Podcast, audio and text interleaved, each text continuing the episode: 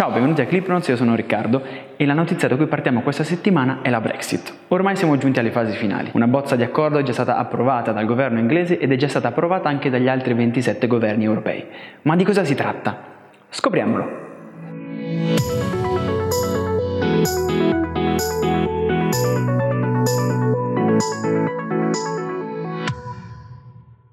Ormai sappiamo che col termine Brexit si indica l'uscita del Regno Unito dall'Unione Europea, come sancito dal referendum consultivo del 23 giugno 2016. Tutto iniziò nel 2013 quando David Cameron, allora primo ministro inglese, promise che se il suo partito avesse ottenuto un'altra volta la maggioranza, si sarebbe impegnato per rinegoziare la posizione del Regno Unito all'interno dell'Europa, poi avrebbe indetto un referendum consultivo sul rimanere o uscire dall'Unione Europea. Nel 2015 in campagna elettorale Cameron ribadì ancora una volta questo suo impegno, rinegoziare la posizione posizione del Regno Unito e successivamente indire un referendum. E così fece. A febbraio 2016 furono pubblicati gli esiti dei rinegoziati. Regno Unito e Unione Europea si accordarono su imporre dei limiti sui migranti, l'Unione Europea si impegnò anche ad adottare una legislazione meno discriminatoria nei confronti dei paesi che non fanno parte della zona euro e concesse al Regno Unito di non partecipare a un progetto di Europa sempre più stretta. Negoziati fatti, ora mancava soltanto il referendum. La Gran Bretagna è entrata nella comunità europea nel 1973, ma già nel 1975 si tenne nel Regno Unito un primo referendum consultivo sulla permanenza dello Stato nell'Unione Europea e allora il 67% dei cittadini inglesi si espresse a favore della permanenza all'interno dell'Unione Europea. Situazione molto differente quella del 2016, quando dopo una campagna molto dibattuta, molto polarizzata e anche per certi aspetti tragici, visto che fu anche uccisa l'attivista e parlamentare Joe Cox, vinse il Leave per il 51,9%, ma la fotografia del paese fu abbastanza spaccata, con Inghilterra e Galles favorevoli all'uscita dall'Unione Europea, mentre Scozia, Nord Irlanda e Londra favorevoli a restare all'interno dell'Unione Europea. All'indomani del referendum il primo ministro David Cameron si è dimesso e si è instaurato un nuovo governo, il governo guidato da Theresa May. Il 29 marzo 2017 ufficialmente il governo inglese ha presentato all'Unione Europea la richiesta di uscita dall'Unione Europea. E arriviamo a oggi,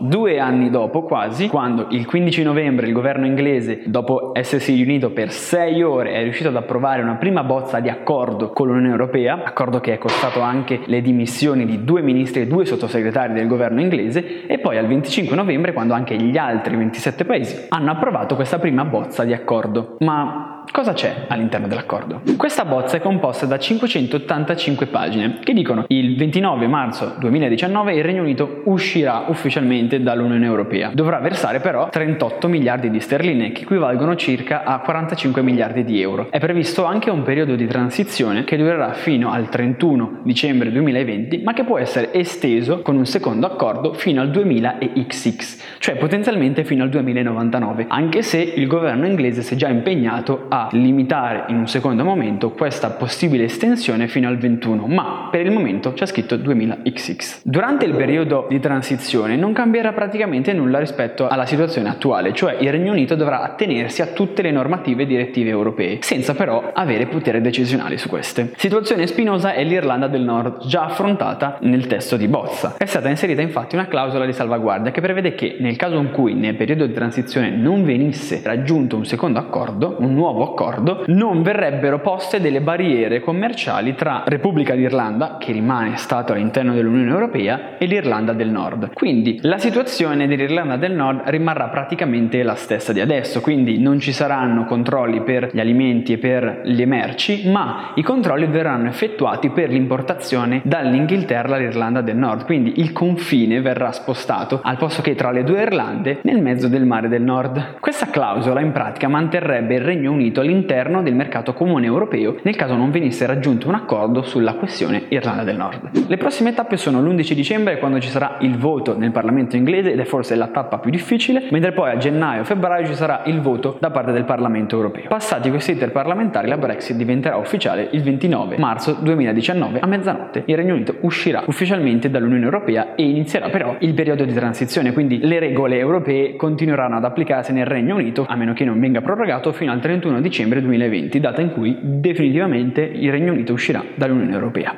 Ora bisogna quindi aspettare il voto dell'11 dicembre, quando il Parlamento inglese si esprimerà su questo accordo. Nel caso in cui dovesse bocciarlo, potrebbe esserci l'ipotesi di un'uscita dall'Unione Europea senza accordo, quindi un no deal, e secondo la banca inglese gli scenari potrebbero essere apocalittici dal punto di vista economico, la crisi peggiore dopo la seconda guerra mondiale. Nel 2019, quindi subito il primo anno, l'economia inglese potrebbe perdere 8 punti in percentuale nel PIL. Per farsi un'idea, soltanto nel 2008 con la crisi economica mondiale ne ha persi 6 di punti in percentuale. Il valore della sterlina, che è già ai minimi storici, perderebbe un altro 25% e la disoccupazione potrebbe raddoppiare. Inoltre ci sarebbero conseguenze anche dal punto di vista politico, perché una bocciatura del governo porterebbe probabilmente anche alle dimissioni del governo e questo potrebbe portare a nuove elezioni o a un secondo referendum sull'Unione Europea. Mentre in caso di approvazione da parte del Parlamento è lo stesso governo inglese, lo stesso ministro delle finanze inglese ad ammettere che qualsiasi piano sarà svantaggioso per il Regno Unito. Sono gli economisti del governo infatti a dire che nel migliore, nelle migliori delle ipotesi il Regno Unito perderà 4 punti in percentuale sul PIL nei prossimi 15 anni e la capacità del Regno Unito di stringere accordi commerciali con altri blocchi mondiali non sarà più vantaggiosa rispetto alla permanenza del Regno Unito all'interno dell'Unione Europea.